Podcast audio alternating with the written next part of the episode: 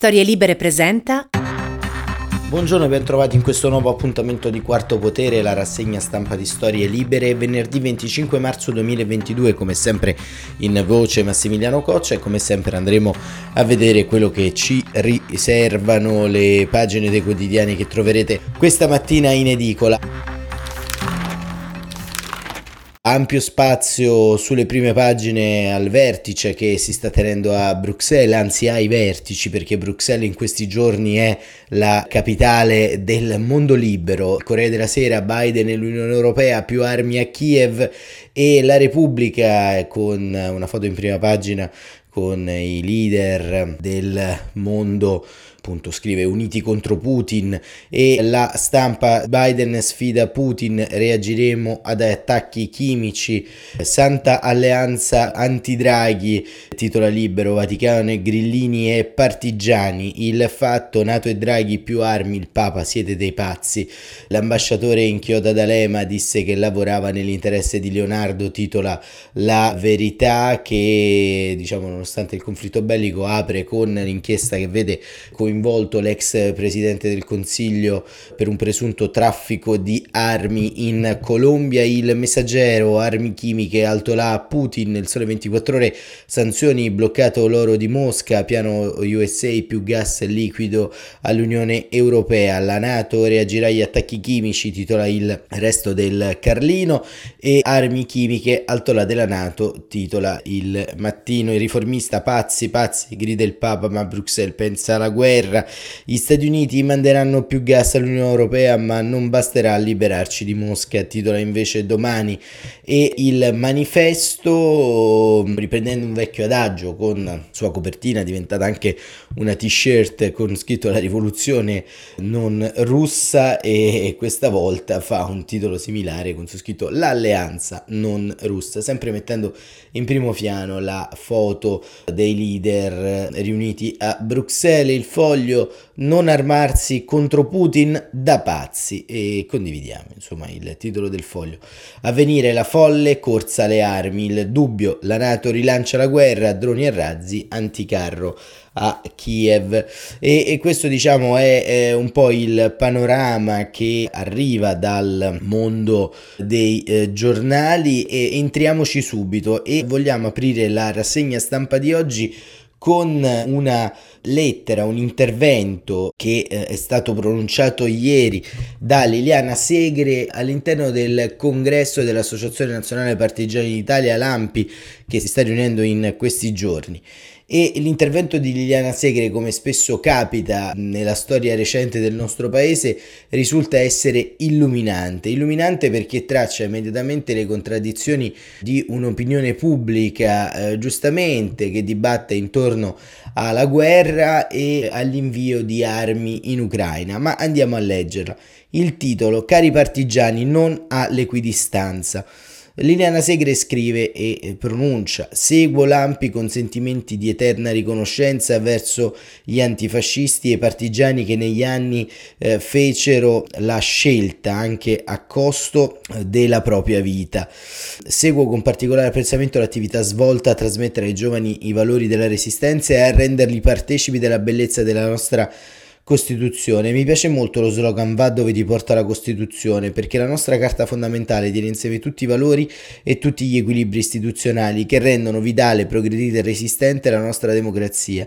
Le libertà fondamentali e il dovere della Repubblica di eliminare gli ostacoli che limitano la reale possibilità dei cittadini di goderne, il diritto dei lavoratori a un'esistenza libera e dignitosa e il rifiuto di ogni forma di discriminazione, il ruolo centrale del Parlamento e lo Stato di diritto e naturalmente anche l'impegno costante per la pace. La guerra assurda e sanguinosa che all'improvviso è tornata a sconvolgere il cuore della nostra Europa provoca in me l'orrore che non mi è facile da descrivere, quelle bombe sulle case, quelle famiglie in fuga, quei padri che baciano i figli forse per l'ultima volta e tornano indietro per combattere, quanti ricordi di un terribile passato che non avrei mai immaginato di rivedere così vicino a noi.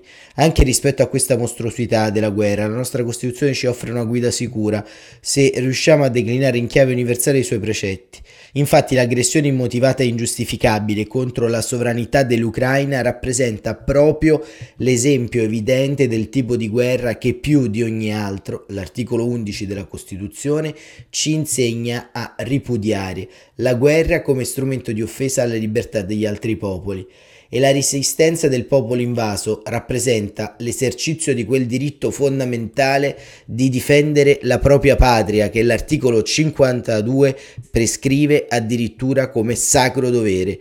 Dunque non è concepibile nessuna equidistanza. Se vogliamo essere fedeli ai nostri valori, dobbiamo sostenere il popolo ucraino che lotta per non soccombere all'invasione, per non perdere la propria libertà. Questo sostegno non può e non deve significare inimicizia nei confronti del grande popolo russo, anzi, anche questo popolo subisce le conseguenze nefaste delle scelte e della condotta disumana dei suoi governanti, condotta che reca offesa alla memoria dei 20 milioni di caduti dell'Unione Sovietica, dunque russi e ucraini insieme nella guerra vittoriosa contro il nazifascismo. Credo che proviamo tutti lo stesso senso di ripugnanza, di angoscia e anche di impotenza di fronte a questa guerra. Possiamo solo unirci nel chiedere un immediato cessate del fuoco, la fine dell'invasione russa, l'invio di rapidi aiuti alla popolazione civile, l'avvio di trattative a oltranza, l'affidamento all'ONU di una interposizione, il ristabilimento di una pace autentica basata sulla giustizia e rispetto dei diritti dei popoli. Concludendo mi piace ricordare che nella mia lunga esperienza di testimone della storia ho sempre sentito la vicinanza, anzi un'autentica fratellanza da parte dell'AMPI. Auspico quindi che l'AMPI possa sviluppare sempre di più il ruolo di presidio e fattore propulsivo della nostra democrazia testimoniando ora e sempre i valori della resistenza, della Costituzione e della pace. Questo è il messaggio di Liliana Segre inviato nella giornata di ieri appunto al congresso dell'AMPI ed è un messaggio sostanzialmente che eh, sgombra anche il campo da equivoci, equivoci che sostanzialmente risiedono fondamentalmente eh, all'interno del nostro dibattito pubblico anche con una sorta di facilitazione del pensiero, linearità del pensiero. Le armi o le armi agli ucraini aumenterebbero la guerra, lo abbiamo detto molte volte, ma lo ha detto anche molto bene Lina Segre. Eh, come fa un popolo aggredito a respingere l'invasione non di una nazione tipicamente ostile ma della Russia di Vladimir Putin, io rimango sempre in attesa di risposte, mm, diciamo di risposte che però siano nel campo del reale, nel campo delle opportunità, che facciano i conti con le macerie di Mariupol, de, con le bombe su Kiev, con i razzi eh, che esplodono dentro gli ospedali. Insomma, mm, faccio come dire affidamento non tanto sulla mia capacità di lettura geopolitica, che molto probabilmente è assai scarsa e assai inferiore a tutto quanto quello che in qualche modo eh, abbiamo visto e sentito in questi giorni in televisione. Magari la mia analisi è inferiore alla eh, profetica eh, ascesi del professor Orsini, ma appunto il grande tema è, come dire, è quello della nostra è anche quello della nostra resistenza, resistenza che eh, tra un mese esatto ci prepareremo a ricordare con il 25 aprile e, e, in qualche modo resistenza che ha sfiorato la memoria anche della giornata di ieri con l'eccidio delle fosse ardeatine. Ecco, tra eh, quei morti all'interno delle fosse ardeatine ce n'era uno che ieri mi è saltato all'occhio eh, rileggendo e scorgendo l'elenco in una sorta di tacito e silenzioso tributo a quelle vittime ed era Giorgio Leone Blumstill, un banchiere eh, morto eh, a 49 anni, ucciso dai nazisti, eh, un banchiere di cui non sappiamo nulla se non la sua professione e la sua data di nascita, ma soprattutto il luogo. Quel banchiere era nato a Leopoli, che all'epoca apparteneva alla Polonia, nella spartizione sovietica del blocco eh, asiatico eh, o euroasiatico. Ecco, vedere quel nome, vedere quella città in un eccidio di eh, tantissimi anni fa mi ha fatto riflettere non solo nella cieca brutalità della storia che continua brutalmente a ripetersi, ma mi ha fatto anche riflettere sulla ciclicità dei nostri errori. E errori eh, su cui eh, ci mette in guardia anche Sergio Mattarella, perché gli errori eh, di chi si occupa di materie delicate come la storia, come la memoria, tendono in qualche modo a, eh, come dire, rincorrersi, ma non si rincorrono per mala fede o per cattiva fede, si rincorrono esclusivamente perché eh, la nostra memoria eh, è sempre determinista, cioè pensa sempre che le determinate conseguenze a cui pensiamo non possano poi riaccadere nel novero delle eh, vicende eh, contemporanee. E Sergio Mattarella, come ci racconta Marzio Breda, sempre al congresso dell'AMPI invece dà un chiaro monito. Il richiamo del colle alla resistenza, scrive Breda sul Corriere della Sera. Non c'è equidistanza che tenga, né alcuna narrativa ispirata a una presunta realpolitik che in qualche modo giustifichi ciò che sta accadendo a Kiev o che ci spinga a tentennare sul giudizio. Quell'aggressione è ingiustificabile, dice Sergio Mattarella, troncando il netto certi ipocriti dibattiti di questi giorni. Il bersaglio della guerra, avverte, non è solo la pretesa di sottomettere un paese indipendente come l'Ucraina, c'è in gioco molto di più. L'attacco colpisce le fondamenta della democrazia, rigenerata dalla lotta al nazifascismo, dall'affermazione dei valori della liberazione combattuta dai movimenti europei di resistenza, rinsaldata dalle costituzioni che hanno posto la libertà e i diritti inviolabili dell'uomo alle fondamenta del nostro convivere. Ecco il cuore del messaggio inviato dal Presidente al congresso dell'AMPI, proprio mentre a Bruxelles si svolgono i vertici di NATO e Unione Europea. Sono parole in cui tutto si tiene, dai valori repubblicani e costituzionali in base ai quali Draghi ha costituito la linea italiana sull'invasione dell'Ucraina. Inevitabile perciò che Mattarella declinasse nella chiave di un memorandum i ragionamenti da affidare agli eredi di coloro che lottarono per la libertà. La Federazione russa ha fatto ripiombare il continente europeo in un tempo di stragi, distruzioni, esodi forzati che intendevamo non avessero più a riprodursi dopo le tragiche vicende della seconda guerra mondiale. Eventi che, come abbiamo visto nel nostro paese, con i postumi del sanguinoso biennio 43-45, scuotono in profondità le coscienze e provocano ferite che non sarà facile rimarginare. Per fortuna, ricorda il capo dello Stato, l'Europa ha saputo fare tesoro della dura lezione impartita della storia. È stata garante di pace e oggi questa unità si esprime al fianco del popolo aggredito, chiedendo che tacciano subito le armi, che si ritirino le forze di invasione, che venga affermato il diritto del popolo ucraino a vivere in pace e libertà. E questo è giudizio di eh, Sergio Mattarella, il messaggio di Sergio Mattarella e Massimo Franco, sempre sul Corriere della Sera, fa una riflessione appunto invece sul Movimento 5 Stelle. Movimento 5 Stelle che con una giravolta eh, davvero significativa ha detto di non voler portare il rapporto deficit-PIL al 2% per la spesa de- in difesa ma d'altronde che cosa aspettarci da coloro che hanno aperto le porte alla Russia con l'operazione dalla Russia con amore, che ne hanno flirtato finché erano al governo con la Lega di Matteo Salvini, con quegli autocrati, con quegli oligarchi russi prima? E non dimentichiamoci anche cinesi, il memorandum firmato dall'allora ministro eh, Di Maio sulla via della seta, ministro all'epoca dello sviluppo economico, sulla via della seta e quindi sul progetto di unificazione della rete commerciale cinese, di fatto ha sventrato, come termine caro al professor Orsini, il nostro substrato eh, di natura eh, commerciale, soprattutto eh, con il Sud Italia, tra il Sud Italia, la Grecia e il Peloponneso, e quindi un governo fiancheggiatore all'epoca di regimi totalitari, quali quello russo e quello cinese, non poteva ad oggi avere una linea eh, differente. E la ritroviamo sia nelle parole di Matteo Salvini che, eh, come racconta Pagella Politica, non ha mai nominato Putin dall'inizio della guerra, così come Silvio Berlusconi, Giorgia Meloni ha nominato due volte, insomma, eh, diciamo si evidenzia una carenza strutturale di questi termini, come dire, di eh, umanità intorno al quale si muove tutto questo. E Massimo Franco dice: Se il movimento si riconsegna all'estremismo antinato sul Corriere della Sera, lo smarcamento era in incubazione, quasi in sincronia con i distinguo dell'ex leader Matteo Salvini, l'ex premier del Movimento 5 Stelle Giuseppe Conte aveva cominciato da giorni a sottolineare la sua preoccupazione per le bollette degli italiani rispetto all'aumento delle spese militari. Due malumori simmetrici destinati a dividere la maggioranza che sostiene il governo di Mario Draghi, a riesumare un asse populista e tendenzialmente filorusso per quanto litigioso che sembrava sepolto dopo l'esecutivo giallo-verde e a rappresentare all'Europa il lato ambiguo della politica italiana. Il voto contro un aumento delle spese militari confermato ieri da Conte rischia di avere effetti destabilizzanti. A rendere sconcertante lo scarto il fatto che avvenga proprio il giorno della riunione della Nato a Bruxelles con il presidente statunitense Joe Biden e dopo il discorso di Draghi e del presidente ucraino Volodymyr Zelensky al Parlamento italiano. Lo smarcamento dell'ex premier grillino fa riemergere tutti i sospetti sull'evoluzione atlantista dei 5 Stelle, ma anche sugli angoli oscuri dei legami tra la Russia e alcuni componenti dell'esecutivo. Viene da chiedersi se sia soltanto una mossa contro Draghi o l'indizio di un tentativo di delegittimare Palazzo Chigi, che nel bel mezzo del conflitto provocato da Vladimir Putin si trova in una posizione di rilievo. Ieri Conte ha ribadito che non saremmo all'altezza della nostra Costituzione se scegliessimo interventi massicci in spese militari. Per noi è una scelta inaccettabile.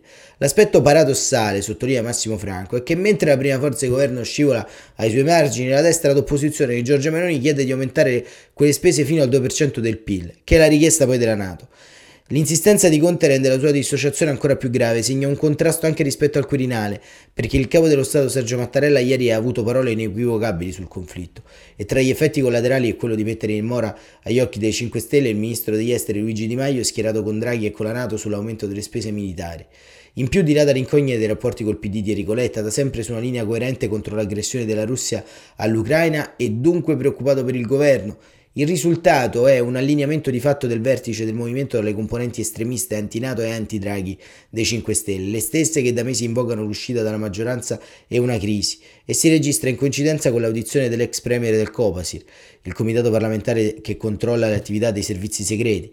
L'audizione riguarda proprio l'azione di Conte a Palazzo Chigi quando autorizzò una missione medico-militare russa durante la pandemia, una storia dai contorni opachi e questo appunto è quanto scrive Massimo Franco da sottolineare con molta, eh, con molta forza perché eh, ovviamente c'è il grande tema che abbiamo affrontato non solo delle spese militari ma la tenuta fondamentalmente di tutto quanto il quadro internazionale perché chiaramente questa crisi arriverà a destabilizzare tutti gli equilibri che abbiamo all'interno del mondo nel suo complesso e nella sua complessità.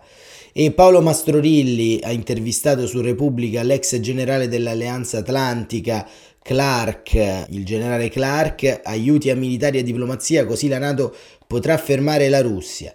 Missili antinave, difesa aerea, inclusi MiG e corridoi umanitari protetti anche dalla no-fly zone. Il generale Wesley Clark, che aveva comandato la NATO eh, nella prima e finora unica guerra combattuta dall'alleanza quando piegò la Serbia in Kosovo, spiega così le ulteriori mosse necessarie per aiutare l'Ucraina, viste le difficoltà incontrate dall'invasione russa sul terreno.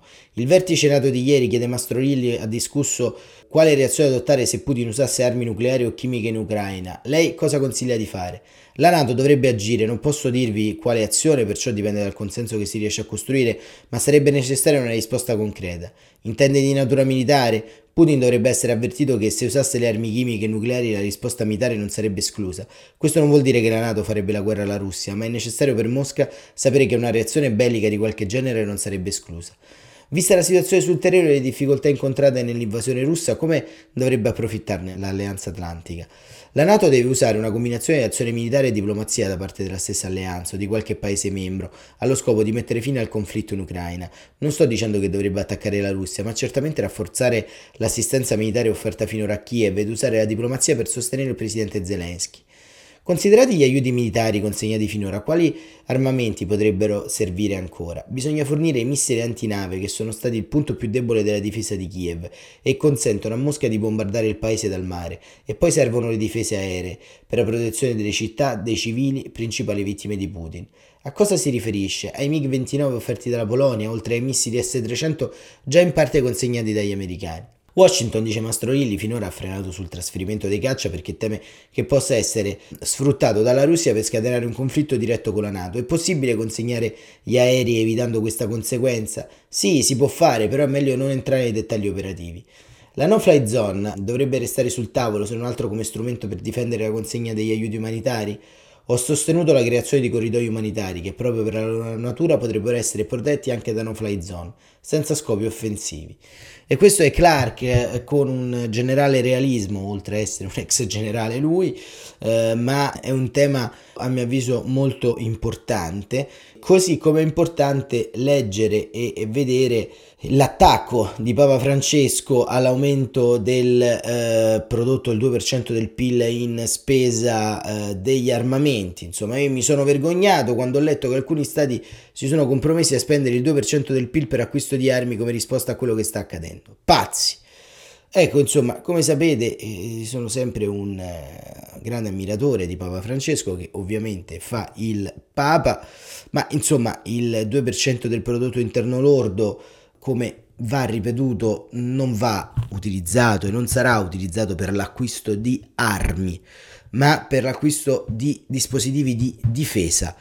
In questo, diciamo, l'ignoranza crasta del dibattito pubblico italiano ancora una volta non lascia scampo. Diciamo, noi abbiamo un deficit eh, molto ampio relativo alla difesa interna del nostro eh, continente, ma la difesa non significa i missili, non significa i dispositivi di sicurezza che conosciamo, non significa aerei e arsenali perché quelli fondamentalmente sono prodotti e distrutti in maniera ciclica, non penserete che un missile fabbricato nel 2015 sia ancora utilizzabile, lì c'è un mercato che comunque va da sé e va è un mercato che diciamo smista gli armamenti. Ovviamente tutti sogniamo un mondo senza armi, ma occorre, diciamo, visto che c'è qualcuno che ci attacca, anche difenderci e la difesa si fa con la cyber security, si fa con l'intelligence internazionale, si fa potenziando alcuni settori strategici del nostro continente che sono stati purtroppo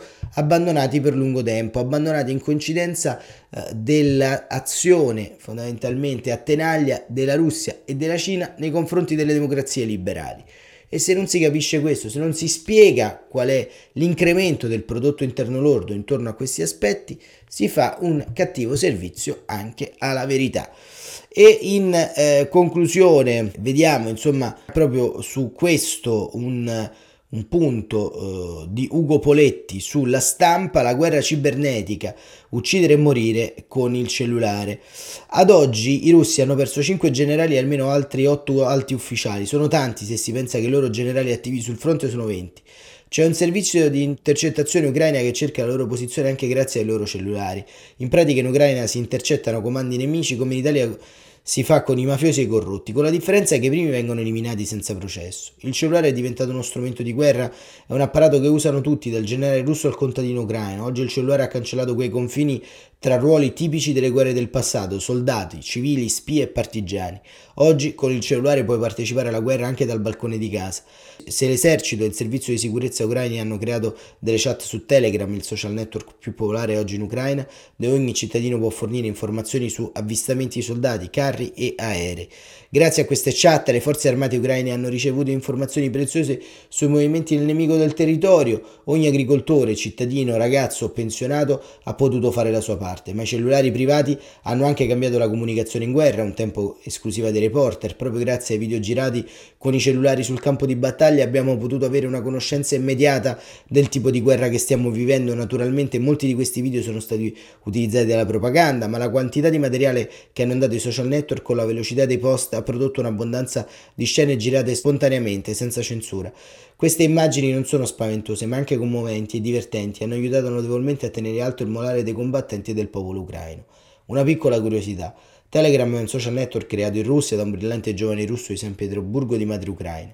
Nel 2013 abbandonò la Russia dopo che il servizio segreto federale gli chiese i dati personali degli oppositori di Putin iscritti ai social network Von Kreit. Questo è Ugo Poletti sulla stampa, tanto a raccontarci ancora un po' la eh, complessità di questo conflitto, complessità che eh, diciamo cerchiamo ogni giorno di raccontarvi, ma eh, complessità che spesso diciamo eh, sfugge anche alla eh, velocità di questi progetti da un punto di vista eh, pratico. E la rassegna di oggi la chiudiamo con una citazione letteraria, una citazione che diciamo viene un po' da lontano, da un libro eh, apparentemente distante da quello che stiamo eh, vivendo ed è un libro di Oriana Fallaci, un uomo che racconta la storia di Alekos Panagoulis, un rivoluzionario eh, greco, un dissidente che eh, pagò con il carcere duro, con le torture, la sua opposizione al regime dei colonnelli in Grecia e nel prologo di questo libro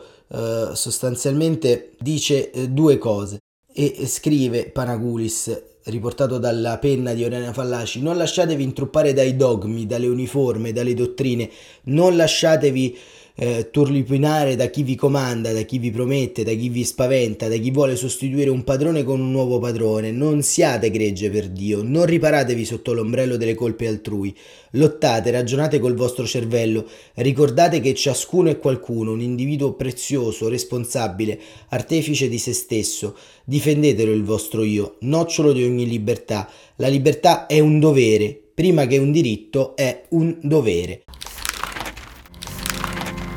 E con le parole di Alego Sparagulis termina eh, questa puntata di eh, Quarto Potere, appuntamento a lunedì, sempre alle 7.45, davvero buon fine settimana a tutti e buon riposo.